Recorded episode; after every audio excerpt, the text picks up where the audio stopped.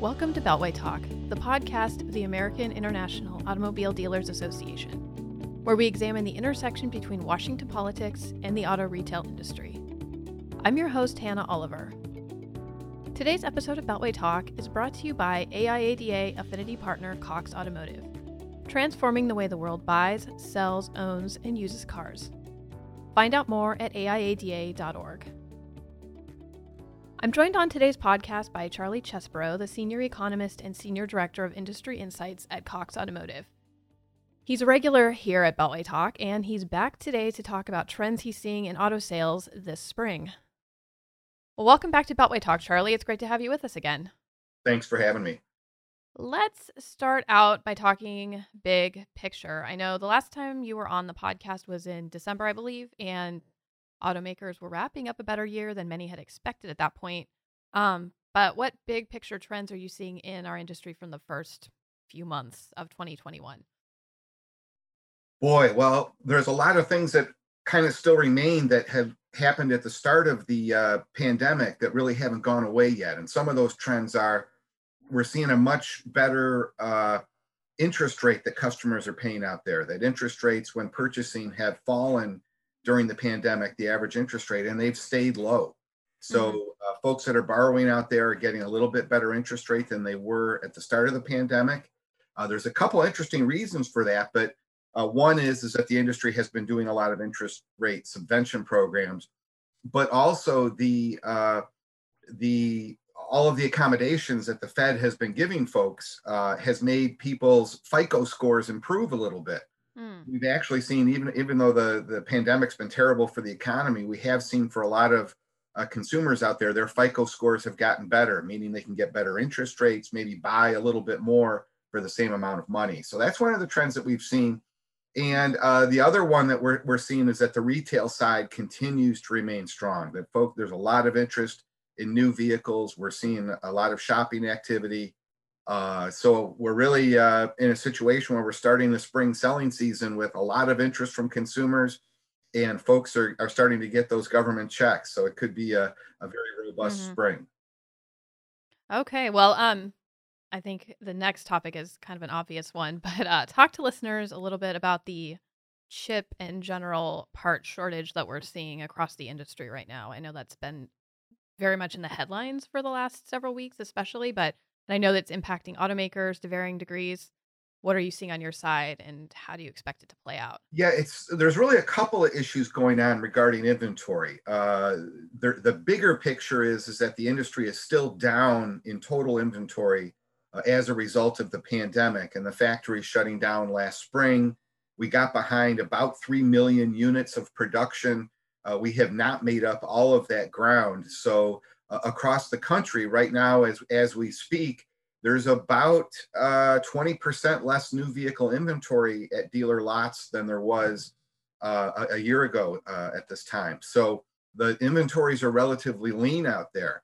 And on top of hmm. that, we had this sort of new issue, which is also related to the pandemic, uh, of certain components being in very short supply because those factories shut down uh, during the pandemic. And one of those is this very specific computer chip that is used for all kinds of things uh, by many, many different automotive companies. And there's just not enough of these little computer chips. So a lot of factories have been having to slow production lines or uh, idle production lines for certain shifts so that they weren't building too much uh, because they couldn't get these little parts. We don't see it being a huge issue. It's been getting a lot of media attention. Some of the vehicles that have hmm. been affected uh, already have a high day supply, so cutting back a little bit on production isn't necessarily the worst uh, thing for them. Uh, certainly, there's other vehicles though that are in very very tight supply. Uh, uh, a lot of Toyota products, like the Tundra, for example, uh, and the Tacoma, appear to be in very very tight supply that are also listed as being potentially impacted by this chip shortage. But some other ones, there's there's quite a few of the vehicles out there, so I don't think we're going to see a real impact that consumers would notice. Uh, now that said, if we see that this situation continues, uh, you know, indefinitely over the through the summer, well, then of course it, it could be a bigger and bigger issue. But uh, at this point, we, we, from what everything we've read from a lot of the firms that uh, forecast production levels, we don't really get into that. they only expect a sort of a, an interruption of production that could be made up later in the year. So uh, regarding this issue, so we don't see it that big just yet. Okay. Okay. Um, now I know that there had been inventory shortages, especially at the end of 20. Um, uh, you know, do you have an update on the broader inventory levels the dealers were experiencing on the new and the used side? Is there anything there to note? Yeah, well, day supply uh, continues to remain relatively tight on the new vehicle side. Uh, it's recovered uh, quite a bit on the used vehicle side. It's essentially flat on a year over year basis. Mm-hmm. But I would say, in general, both the new and the used market are going into the spring selling season with a very, very tight supply situation. And so, I, and I, and I think it's important to point out to your listeners, uh, Hannah, that we're going to have a very unique spring where we're going to have very, very tight inventories, a whole bunch of interest from consumers that are starting to feel better about the economy and, and life just because the, the virus appears to be uh, uh, starting to subside now that the vaccines are out and we have this mm-hmm. massive government stimulus that's going to be coming and and families are going to be getting checks for thousands of dollars. Uh, so we you know giving people money in a tight inventory market we could see folks running out to buy a vehicle uh, and vehicle prices are already relatively high. Uh, it could be a situation where the, the tight inventories and the strong demand are going to push vehicle prices even higher this spring. Uh, and so that's something to keep an eye on here in the marketplace Yeah, definitely. Um, on that note, do you think dealers will keep fewer cars on their lots in the future as a result of this inventory crunch? Do you think that's kind of a long-term trend we might start to see? You know, it's hard to say just yet. We we are seeing there's some benefits to it for the industry. If you have leaner inventories, uh, it, it, it does allow the manufacturers to be a little bit more price disciplined. Uh, we see that incentives are actually down uh, as a percentage of, of transaction price uh, over the last uh, six, seven months.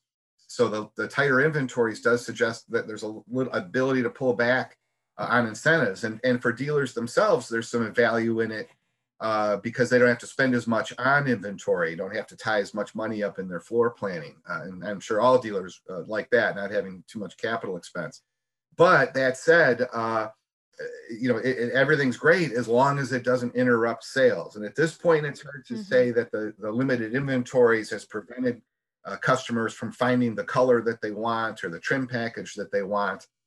So there's a fine balance of keeping a lean inventory, but making sure you've got enough uh, for your, your weekend buyer that he can come out and, and go home with a vehicle that day.